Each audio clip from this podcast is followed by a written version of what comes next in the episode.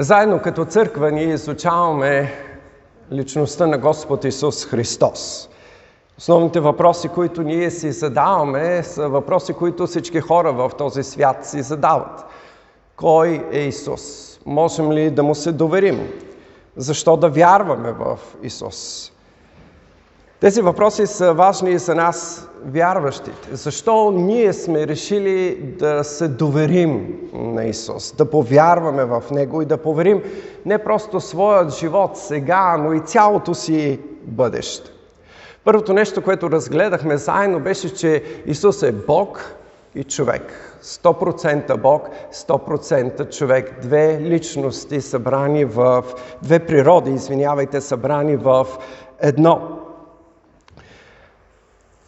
Те бяха нужни и те са нужни, за да може Исус да бъде съвършенната заместническа жертва. Без едното или без другото. За нас няма изкупление, няма живот. Миналата неделя с Бред разгледахме чудесата на Исус. Исус не обикаляше Израел безцелно, но чрез всяко едно знамение или чудо той изявяваше своя Отец изявяваше своята божественост. Като основната цел беше хората да могат да му повярват, да могат да го приемат, да чуят неговите претенции и да ги приемат. Апостол Йоанн е записал неговите думи в Евангелието от Йоанна 10 глава 25 стих. Казах ви и не вярвате. Делата, които върша в името на своя Отец, те свидетелстват за мене. За хората тогава и за хората днес не е достатъчно просто да чуят. Те искаха да видят доказателства.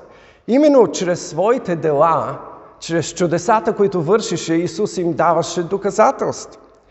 Ние видяхме как Йоанн Кръстител свидетелства за Исус.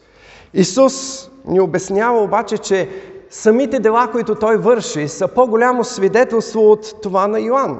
В Йоанн 5 глава 36 стих ние четем – но аз имам свидетелство, по-голямо от Йоановото, защото делата, които Отец ми е дал да извърша, самите дела, които върша, свидетелстват за мене, че Отец ме е пратил.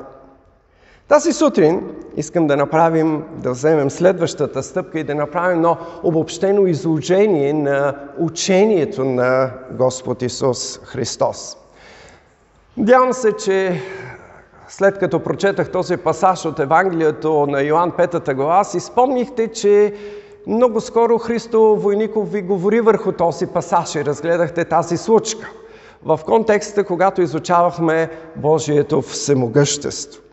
Това беше историята за един човек, който от 38 години лежи болен в капалнята Силам. Там той чака да се случи чудото. Чака да може да се раздвижи водата, защото поверието беше, че когато ангел от Господа слиза и раздвижва водата, тогава който пръв влезе, се изцелява от каквато и болен, болест да беше болен. Може да си представите картината. В тази капалня имаше пет предверия. Може би това бяха някакви стаи.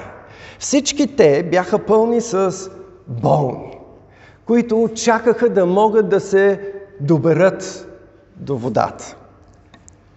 Представете ли си сега агонията на този човек? 38 години. Може би той беше станал свидетел на изцеление на други хора. Защото той никога не беше успял да влезе, но някой друг беше влизал преди него. Колко ли ядосан, отчаян, огорчен се е чувствал. Представете ли си, когато е виждал радостта на изцеление и същевременно своята мъка. Някой, както ние се изразяваме, под носа му беше грабнал това, което самия той искаше. Не му оставаше нищо друго, освен да седи, да чака и да се надява. Макар, че след толкова дълго време той беше изгубил всякаква надежда. Той беше сам. Нямаше помощ от никъде. До сега не беше успял да се добере до водата. Нямаше кой да му помогне. Когато Исус го попита дали иска да оздравее, той дори не знаеше какво точно иска.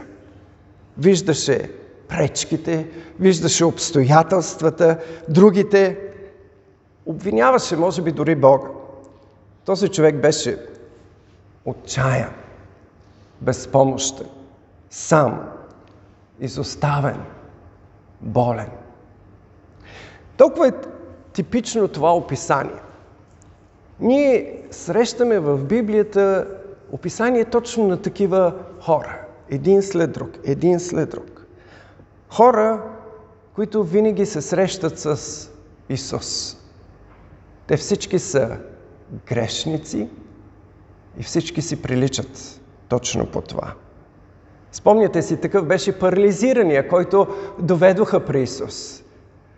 Парализата му пречеше да направи каквото и да е. Както грехът пречи на човека да дойде и да търси Бога. Такава беше жената доведена при него за съд. След като беше хваната в акта на прелюбодейство, според закона нейната присъда трябваше да бъде смърт. Тъщата на Петър умираше от треска. Прокажените умираха поради разлагането на своята път, докато бяха живи. И къде живееха? Сред гробищата. Обладаните от демони също живееха в гробищата като живите мъртъвци. Дори дъщерята на началника на синагогата не беше спомината от смъртта. Навсякъде. Както по времето на Исус, така и днес има болни, страдащи, умиращи. Това е най-ужасният страх на човека до ден днешен. Заради това ние имаме толкова много страх в наши дни от пандемията, защото какво става? Идва смъртта. Но това, което виждаме различно в Евангелието, е намесата на Исус. Исус се намесва в техния живот чрез своята сила. Именно поради тази причина свещениците и фарисеите го мразеха. Защото именно чрез своите чудеса Исус претендираше, че е божествен. Той не е обикновен човек. Той правеше себе си равен на Бога, претендираше да прощава грехове. И никой не можеше да му се противопостави, защото чудесата му само подхранваха тази истина. Затова днес искам да продължим историята. Какво се случва с този човек след като Исус го излекува? Когато той става и вдига постелката си, го срещат фарисеите. Йоанн отбелязва, че е съботен ден. Тогава фарисеите се възпротивяват и казват, кой ти даде право? Или кой ти каза да си вземеш постелката и да ходиш в съботен ден? Не ти е позволен. Както тогава, има винаги някой, който управлява живота ни и ни казва какво е позволено и какво не е позволено. Отговорът обаче беше прост. Човекът, който ме излекува, той ми каза.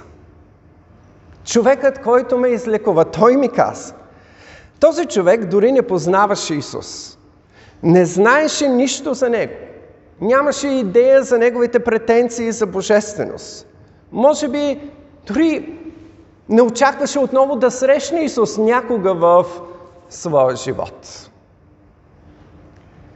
Но ние виждаме, че Исус беше този, който го потърси.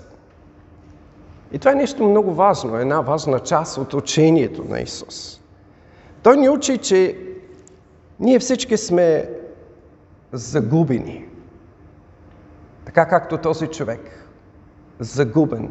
Той не познаваше Бога. Не познаваше дори този, който го излекува. Още древният пророк Исаия ни сравнява именно с овци, Казва, ние всички се отбихме, всеки в своят път. Отклонихме се от правият път. Но Исус, Исус казва, че дойде да потърси и спаси погиналото. Исус дойде да потърси и спаси погиналото. Всички вие, надявам се, знаете неговата притча за стоте овци. Когато една от тях какво направи? Изгуби се. Какво направи овчарят? Остави 99-те и тръгна да търси тази едната загубена, защото тя беше обречена сама, обречена на смърт. И така Исус потърси този човек.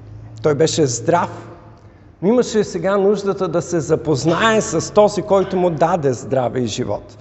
Исус го намери и му казва, ето, ти си здрав. Не съгрешавай вече, за да не те сполети нещо по-лошо. Не съгрешавай вече. За човека изцелен от Исус сега имаше само един път. И това беше път на святост. Път на живот с Бога. Връщането обратно в греха беше смъртоносно за него. Кой би искал да се върне обратно в отчаянието и мизерията, ако е опитал от Божията сила? Когато човекът разбра, че Исус е неговият благодетел, този, който го е изцелил, той отиде и съобщи на фарисеите.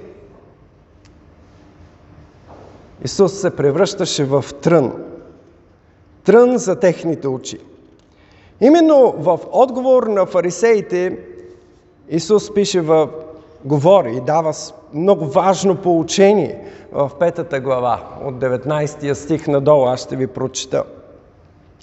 Истина, истина ви казвам. Синът не може да върши от себе си нищо, освен това, което вижда, че върши Отец.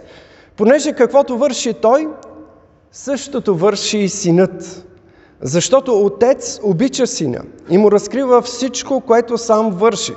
Ще му покаже и по-велики дела, за да се чудите вие. Исус потвърждава, че чудесата, които върши, са извършени от самият Бог.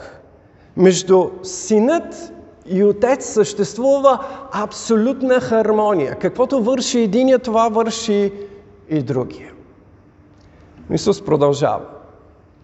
Понеже, както Отец възкресява мъртвите и ги съживява, така и Синът съживява тези, които иска. Защото и Отец не съди никого, но е дал на Сина власт да съди всички, за да почитат всички Сина, както почитат Отца. Който не почита Сина, не почита Отца, който го е пратил. Няма никакво съмнение за нас. Бог Отец и Бог Син са абсолютно равнопоставени. Отец е дал власт, същата тази власт на Исус да възкресява и да съди. И сега искам да достигнем кулминацията в неговото учение, Иоанн 5 глава, 24 и 25 стих. Истина, истина ви казвам, който слуша моето учение – и вярва в този, който ме е пратил, има вечен живот. И няма да дойде на съд, но е преминал от смърт към живот. Истина, истина ви казвам, но иде час и сега е. Когато мъртвите ще чуят гласа на Божия Син и които го чуят, ще живеят.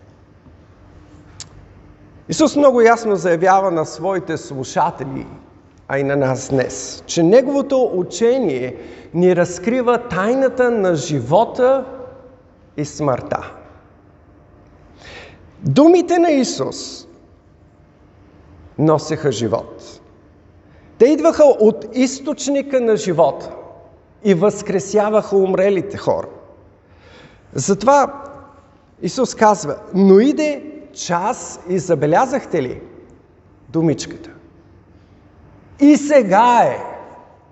И сега е. Когато мъртвите ще чуят гласа на Божия син и които го чуят ще живеят.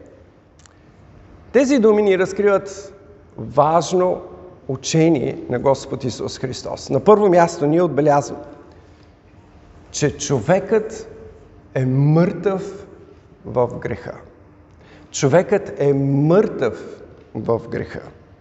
Всички хора се раждат духовно мъртви в този свят.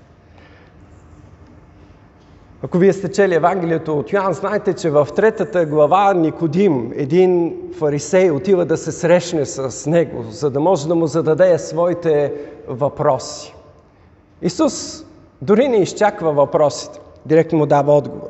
Той му казва в третата глава, третия стих, истина, истина ти казвам, ако не се роди някой отново, не може да влезне в Божието царство. По-нататък шестия стих той обяснява.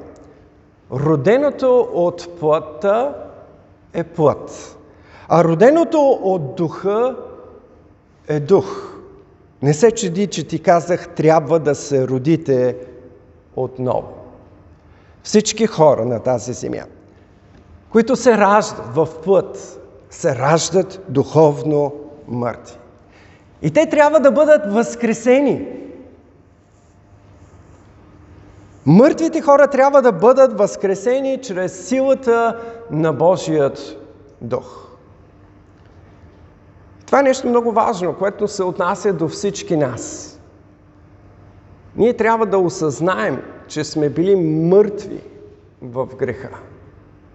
И ако не търсим Бога, това е не защото ние сами сме решили нещо да направим. Мъртвият човек не може да направи нищо. Той е мъртв. Днес ще чуете най-различни учения. Особено учението на хуманизма, че човекът по принцип е добър. Ние само чрез правилните обстоятелства трябва да му дадем шанс да се развие. И ние му даваме шанс през последните хилядолетия, но човекът става ли по-добър? Обществото става ли ни все по-добре? Напротив, ние се нуждаем от повече полиция, от повече закони, от повече правила, защото човекът е духовно мъртъв. Той няма желание за доброто. Освен ако Исус не се докосне до него, ако Исус не се намеси в неговия живот. И това е второто важно нещо. Исус възкресява духовно мъртвите. В Йоан 5 глава 21 стих ние четахме. Понеже както Отец възкресява мъртвите и ги съживява, така и Синът съживява тези, които иска. Иде час и сега е когато мъртвите ще чуят гласа на Божия Син и които го чуят, ще живеят. Искам много добре да ме разберете. Исус не говори за бъдещето. Исус не говори за деня на страшния съд, когато всички мъртви ще възкръснат. Но говори за днес, за времето, от времето, в което е живял до днес. Духовно мъртвите, които Отец му е дал ще бъдат възкресени от Него. Той ги възкресява и им дава вечен живот. Исус разделя духовното възкресение от възкресението на тялото в съдния ден. Духовното възкресение Исус извършва сега, докато ние сме тук в тяло. То е това сега, за което Исус говори. Исус го отделя и го разграничава от своето учение за Възкресението в съдния ден. Той говори за него само в следващите стихове, по-надолу, Йоан 5 глава, 28 стих. Но иде час, когато всички, които са в гробовете, ще чуят гласа му и ще излязат. Обаче забелязахте ли разликата? Думичката сега я няма. Сега са възкресени тези, които получават вечния живот. А второто възкресение ще бъде възкресението на тялото и Божият съд. Исус възкресява духовно мъртвите сега, за да могат да чуят учението му и да живеят чрез него. Той заявява ясно, Йоанн 6 глава. Духът е който дава живот. Плата нищо не ползва. Думите, които съм ви говорил, са дух и живот. Имаше обаче толкова много хора, които имаха привилегията да чуят тези думи директно от устата на Исус. И въпреки това, не вярваха. Не вярваха, въпреки че виждаха чудесата, които Исус вършеше със собствените си очи. Но духовните им очи оставаха затворени, защото бяха духовно мъртви и оставаха такива. Защо? Защо и сега има толкова много хора, които чуват думите на Исус чрез проповедите на църквата, но продължават да не вярват в Исус? Сам Исус обяснява в следващата глава от Евангелието от Йоанн, 6 глава, 65 стих, той казва Затова ви казах, че никой не може да дойде при мене, ако не му е дадено от Отца. Исус препраща своите слушатели към по-предишни думи в Йоанн 6 глава 44 стих. Това е много важна част от неговото учение. Никой, никой не може да дойде при мен, ако не го привлече Отец, който ме е пратил. И аз ще го възкреся в последният ден. Никой не може да дойде при мен, ако не го привлече Отец. За какво говори Исус? Това е следващата важна част от Неговото учение. Бог е решил, Бог е избрал, още преди създанието на света, кои хора ще са живи, към кои хора ще покаже милост и ги е дал като дар на Христос. Това е учението на Исус. Исус учи, че всеки един човек е мъртъв в своите грехове и той нищо не може да направи. Но Бог е решил още преди създанието на света, кого ще съживи. Го е дал като дар. Именно за тези хора Той е изпратил своят син, Господ Исус Христос, който да умре на кръста и там да поеме наказанието за техният грях. На основата на Неговата смърт Бог Отец има правото да ги опрости. И днес Той работи чрез Своя дух. Той работи в, чрез Своя дух именно в нашите смъртви сърца, за да може да ни дава глад. Но за да можеш да си гладен, трябва да си жив. Ако си мъртъв, нищо не чувстваш. Ако имаш глад за Бога, ако имаш нужда от Бога, то Бог вече е работил в твоят живот. Той те е новородил, Той те е съживил и ти чувстваш този глад. И сега търсиш Бога. Днес Той работи чрез Своя дух в твоя живот, за да те съживи, за да чуеш думите на Исус, да повярваш в Исус и да живееш чрез Него. Затова Исус казва в Йоан 6 глава. Ето волята на този, който ме е пратил. От всичко, което ми е дал, да не изгубя нищо, но да го възкреся в последния ден. Исус няма да загуби нищо от това, което Бог Отец му е дал. Нито една душа. Днес Бог продължава да говори активно, да работи чрез своя дух в човешките души за да ги съживява за вечен живот, на база на завършеното дело на Христос на кръста. След като чрез Святия Дух сме новородени, ние получаваме нашето изобличение за грях. Само когато ние сме новородени, можем да се покаем. Само чак тогава ние получаваме дарът на вярата, за да можем да повярваме, че само в Христос имаме живот ние се свързваме тогава с Христос. Защото Той е действал в нас чрез Своя дух. Ние се свързваме с Него в този нов завет и получаваме прошка и вечен живот на база на Неговото неотменимо обещание. Четвъртото важно нещо, свързано с учението на Исус е, че връзката между Исус и новият човек става тази съществена, важна част, от които той черпи своя живот. Исус става източник на живот за новият човек. Тогава думите или учението на Исус се превръщат в нашата храна. Ние изпитваме глад за Бога. И думите на Исус стават нашият хляб. Това ни казва сам Исус в Йоан 6 глава. Аз съм, аз съм хлябът на живота. Който дойде при мене, никога няма да огладне и който вярва в мене, никога няма да ожадне. Исус е източникът на живот. Неговите думи са дух и живот. Нещо повече. Учението, думите на Исус ни освобождават от робството, в което ние сме живяли. Ние сме свикнали да бъдем роби. Но Исус казва, ако пребъдете в моето учение, наистина сте мои ученици и ще познаете истината и истината ще ви направи свободни. Учението на Исус ни освобождава, за да познаем реалността, в която живеем и да разберем, че извън Исус няма живот за нас.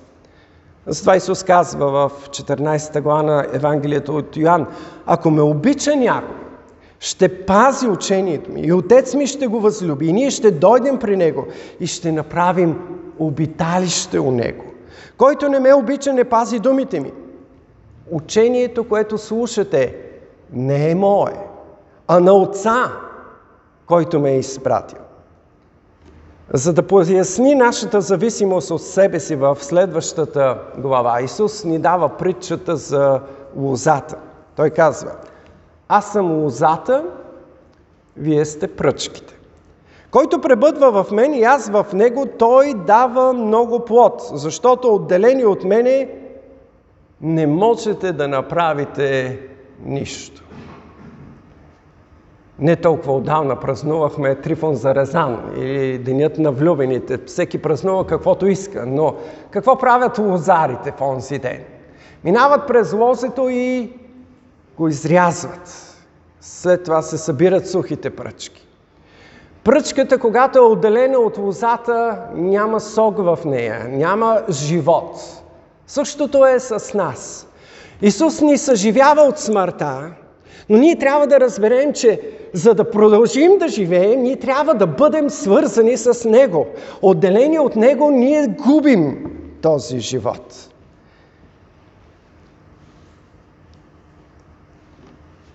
Това е учението на Исус. Той ни възкресява и ни дава този живот. Дава ни своите думи. И те стават насъщна храна за нас. Ние живеем чрез Неговото Слово. Без Исус няма живот за нас. Затова можехме да пеем тази песен. Без Него аз съм нищо. Без Него нямам успех. Отделение от Исус, ние умираме, но свързани с Исус, можем не просто да живеем, но да даваме плод. И това е петата част от учението на Исус. Исус ни съживява именно за да можем да даваме плод, да има резултат в нашия живот. Нашия живот не е безцелен.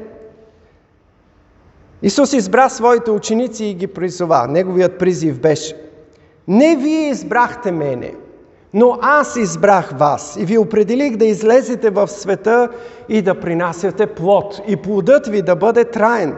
И каквото и да поискате от Отца в Мое име да ви даде. Това ви заповядвам да се обичате един друг. Това е кулминацията в учението на Исус. Светът мрази и ненавижда.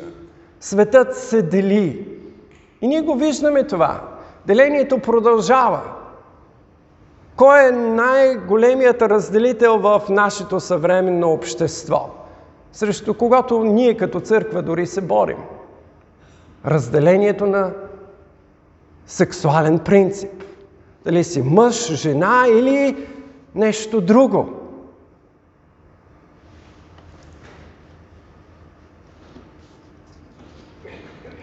Исус ни даде пример. Пример на истинска жертвена любов. По неговият пример ние можем да обичаме. Да обичаме, защото Той възлюби нас. Любовта е могъщата Божия сила, разкрита ни в учението на Исус, която преобръща живота ни. Тази любов заведе Исус на кръста, където умря вместо теб. Исус възкръсна и днес те съживява, за да познаеш любовта Му и да можеш да започнеш истински да обичаш. Затова Исус потвърди, че законът и пророците се обобщават в тези две заповеди. Да възлюбиш Господа Твоя Бог с цялото си сърце, с цялата си душа и с всичкия си ум. И втората, да възлюбиш ближният си както себе си. Не можеш да обичаш, ако не си познал Божията любов. Но Бог ни възлюби с вечна любов. Още преди създанието на света изпрати Своя Син, който да стане заместителна жертва за нас, за да ни съживи, за да ни прости и да ни изпрати обратно в този свят, за да обичаме и да принасяме плод за Негова слава. Амин. Святи и всемогъщи Боже, Покланяме Ти се. Пречудна е Твоята любов. Ти си всемогъщият. Пречудна е Твоята милост да ни избереш и да подействаш в нашия живот. И въпреки съмненията, и въпреки пречките и обстоятелствата, ти действаш чрез силата на своя дух в нашите сърца и ни съживяваш, ни правиш гладни и живи. Искаме да се отървем от, от греха, от мърсотията в този живот. И ни привличаш при себе си. Нашата молитва е действай в нас, все е по-силно.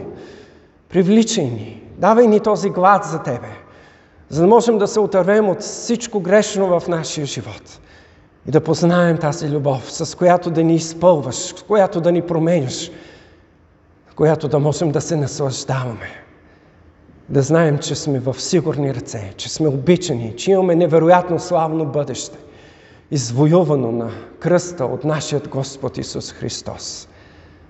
На Него да бъде слава, сега и завинаги. Амин.